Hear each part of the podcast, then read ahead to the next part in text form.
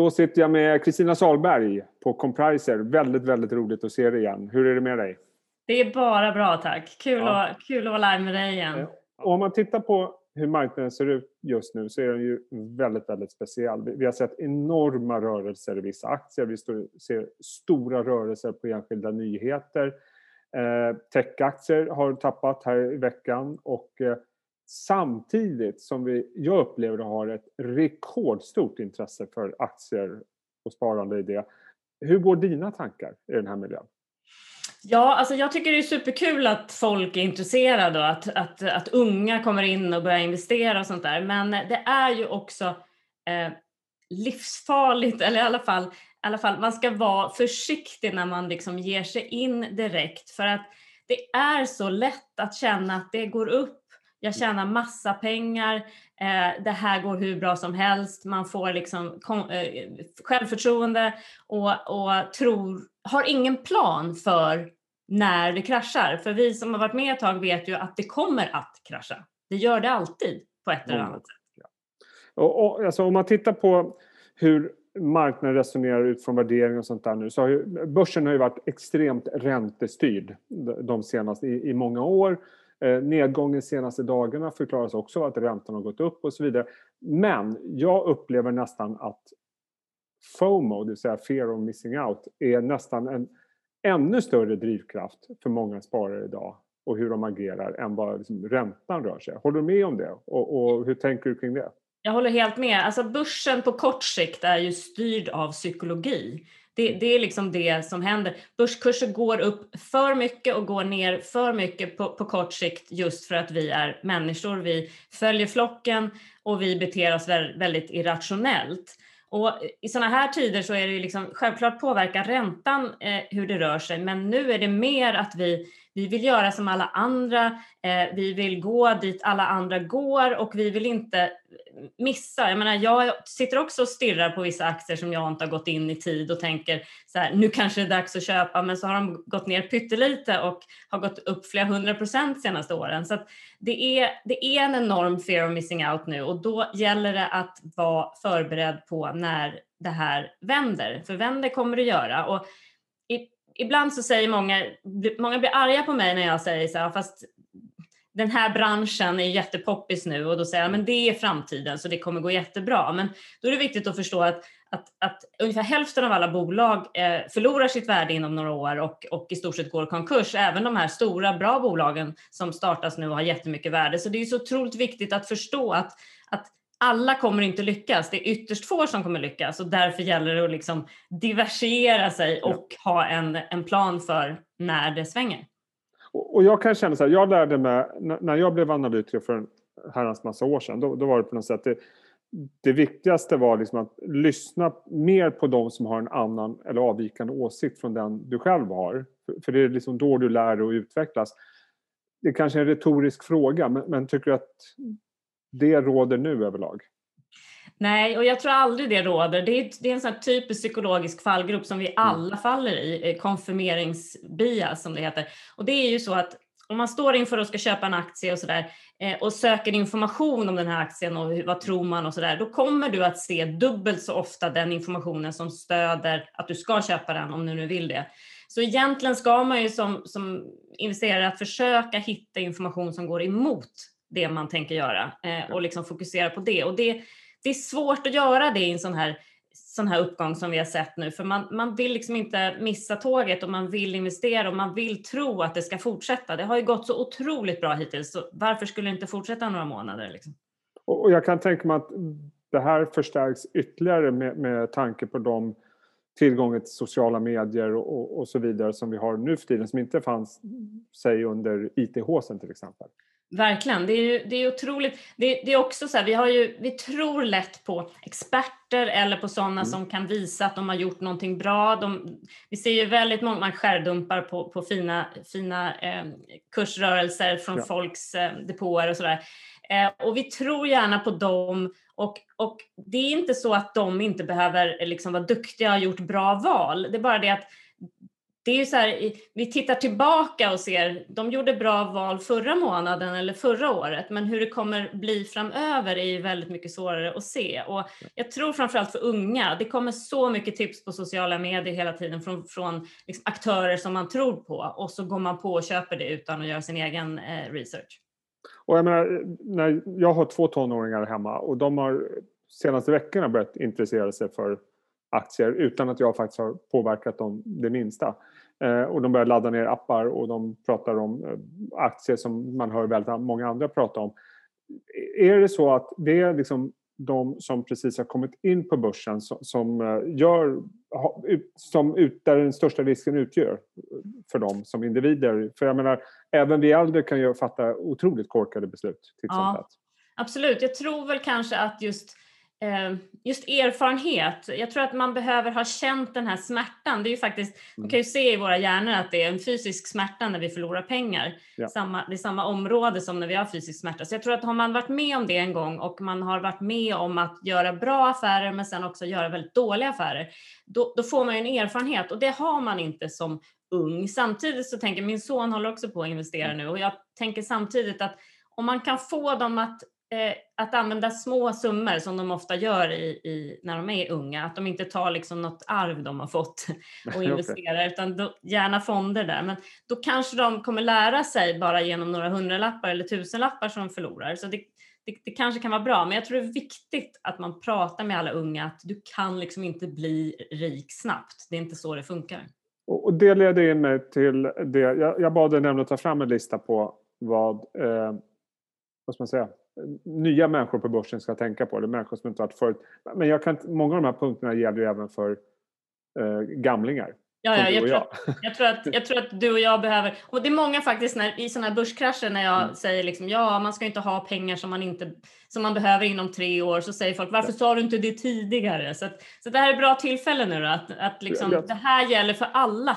Ja, för det kan jag ju säga, liksom, många av mina vänner som är liksom kring 50 frågar mig väldigt mer nu för tiden än för ett år sedan om börsen och har du några tips och sånt där. Ja. Det händer ju regelbundet. Så att, eh, definitivt inte bara unga utan även en del äldre. Men vi går igenom de här. Det är åtta punkter och, och yes. första punkten har du faktiskt redan nämnt och det är det här du kommer inte bli rik snabbt. Nej. Det är liksom undantagen. Förklara. Ja.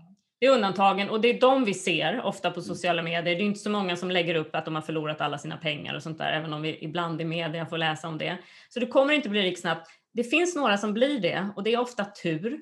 Så att det viktigaste med att investera på börsen är att se till att du kan behålla de pengar du tjänar in. Ja. För att det gäller ju att vara länge på börsen, då får du ju ränta på ränta eh, effekt. Så att hellre tjäna lite pengar, få en liten avkastning varje år, men behåll det under lång tid. Så att jaga inte rikedom, det, det, det funkar inte.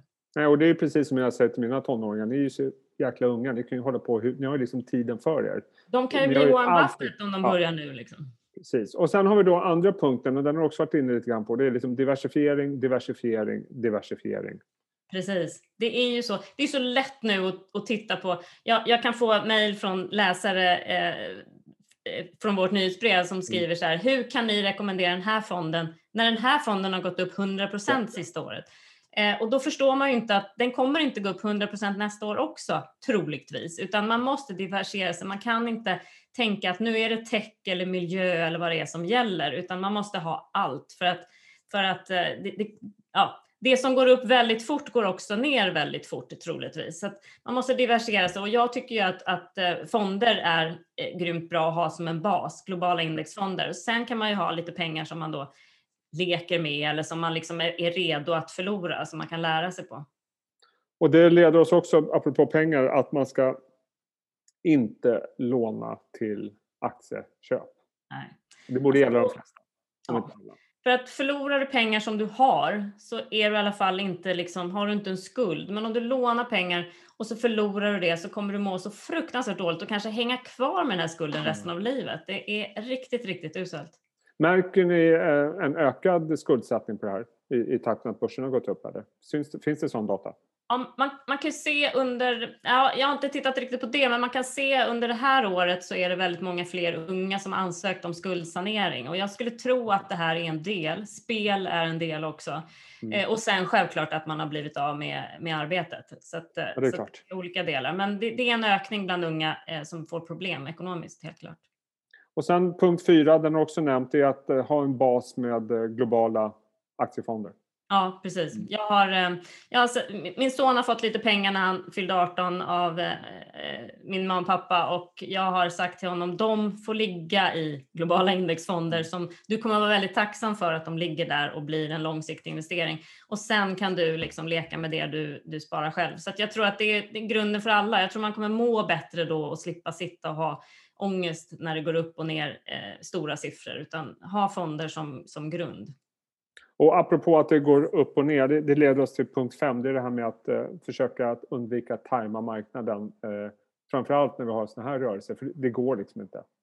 Nej, det går inte. Det, det, man, har till, man har gjort undersökningar när, när man har tittat på om man skulle investerat under 100 år, om man skulle investerat så här en dollar i månaden under de här 100 åren eller om man skulle investerat en dollar i månaden men slutat vid lågkonjunktur och börjat igen vid högkonjunktur eh, etc. Och man kan ju se att det är så mycket bättre att kontinuerligt investera. Det är så du tjänar pengar. För om du säljer i nedgång mm. och köper i uppgång så kommer du liksom missa en stor del av, av, eh, av vinsten. Så att, eh, eh, håll ut och fortsätt investera. Och, menar, sälj i uppgång och köp i nedgång. Men jag tycker det är jättesvårt. Jag har en egen eh, liksom, regel att jag alltid ska ha 20 i, i cash och 80% på börsen. Och nu när börsen har gått upp så jättemycket så måste jag ju hålla på att sälja och det är fruktansvärt svårt. Jag vill ju köpa, det går ju så bra liksom. Men jag har provat det här så mycket så jag vet att det funkar liksom. Och sen är det också den här gamla tumregeln som eh, kanske är lite uttjatad men den gäller fortfarande. Det är liksom regelbundenheten. Att liksom, regelbundenheten, precis. Hela tiden, för du kommer köpa både upp och nedgångar mm. och då blir det bra. Att tajma marknaden eh, går i stort sett inte. Jo, det, du kan ha tur. Absolut, det kan man ha, men eh, det hör nog till undantagen om man ska ja, pricka det på dagen när saker och ting vänder. Eh, punkt 6 då, du ska inte ha pengar på börsen som du inte behöver inom tre år har du skrivit. Jag tycker tre år är ganska bra. Man kan titta, de flesta stora nedgångar återhämtar sig mer eller mindre eh, efter tre år. Så jag tycker tre år är en ganska bra siffra att ha. Så behöver du pengarna innan dess, stoppa inte in den på börsen, för om det går ner så ska du inte behöva sälja. Och, och då känns det skönare. Och jag, jag tycker väl om du inte om du inte känner att du kan sitta stilla med dina pengar också på börsen när det rasar så, så, så minskar liksom på risken. Och eh, sen har vi då också, kanske gäller extra mycket när en del aktier går ner väldigt mycket, det är det som säljer inte i nedgång. För det kan jag uppleva som, och även på mig själv, när, när det går ner väldigt mycket. Ta, när corona började härja där i mars, när det gick ner så mycket. Då är den initiala känslan, nu kommer allt gå åt helskotta. Nu är det liksom bara säkra det som går och sälj aktier, köp burkmat ungefär. Ja, det är lite den ja. känslan som råder. Och nu sitter vi här ett år senare, det ser helt annorlunda ut. Ja, precis. Men de som sålde har ju då eh, förlorat mer än, än, än de som satt kvar. Och, mm. och visst, det, man kan vara efterklok när, när det liksom rasar 70 procent så, så, är ju det fruktansvärt och då i, när man tittar tillbaka så visst, det hade varit bra att sälja då, men det vet man ju inte innan. Så så att ge, i genomsnitt är det mycket bättre att sitta kvar och du kommer må bättre. Så jag tycker att det här det är jätteviktigt för alla att ha en plan. Vad gör jag om det rasar? Vad mm. gör jag då? Och du kanske tänker så här, jag kan bara ta 10 ras, sen vill jag sälja. Okej, okay, men ha den planen då och så gör det och följ det. Men bestäm innan, för det är när, det när hjärnan sätter igång och det gör så fruktansvärt ont när det går ner, då kommer du agera irrationellt. Så Gör en plan, bestäm. Jag har bestämt mig, jag ska aldrig sälja vid nedgång. Aldrig. Ja, och det kan ju också om man blickar tillbaks till de stora, riktigt stora sättningar vi haft, eh, närmaste tiden IT och finanskrisen. Så, så, varje gång så känner man några år senare, varför köpte jag inte ja. aktier där och då? Utan då är man ju för rädd åt andra hållet för psykologin spelar in. Precis. Ja, exakt. Nej, men, och jag är också besviken. Jag köpte i, i coronanedgången, men inte tillräckligt mycket känner jag nu mm. i, i, i, efterhand. Ja. Eh, hade det gått ner 70 procent och jag hade köpt mycket på 30 så är det klart att jag hade blivit besviken. Men, nej, men köp i nedgång och sälj i uppgång är ju en, ett vinnande koncept helt klart. Mm. Svårt eh, psykologiskt att göra. Eh, väldigt, väldigt svårt. Absolut. Eh, avslutningsvis, du, du, var inne på det alldeles nyss, det är det här med om du blir för orolig och det här gör att du mår dåligt, då har du helt fel riskfördelning, ja. eller hur? Ja, precis. Eh, känner du att du kommer få eh, ångest, dåligt, svårt att sova och också att du kommer sälja vid en nedgång, då ska du inte ha de pengarna på börsen. Då kanske det räcker att du har 25% av ditt sparande på börsen eller 50% eller någonting. Men då måste du minska risken för att Annars kommer du bara, eh, kommer det gå så dåligt som du då ligger och oroar dig för om du säljer vid nedgång liksom, och väntar tills det går upp tills du köper. Så du måste ha en plan och, eh, och känner du att den planen inte kommer hålla så minska på risken. Låter väldigt klokt. Som sagt, det, det är många som eh, behöver det här tycker jag. Ja, jag tror det. En plan är, är, är viktigt. Eh, vad kul det var att prata med dig. Jätteroligt. Ja. Ja. Eh, väldigt, väldigt kul. Och eh, vi får väl eh, höras ganska snart igen tycker jag. Ja, det tycker jag. Förhoppningsvis, nu, kommer ju, nu är det varmt väder ute så närmare sommaren kanske vi kan ses utomhus. Just det. Eh, sköt om dig. Samma. Hej. Hej.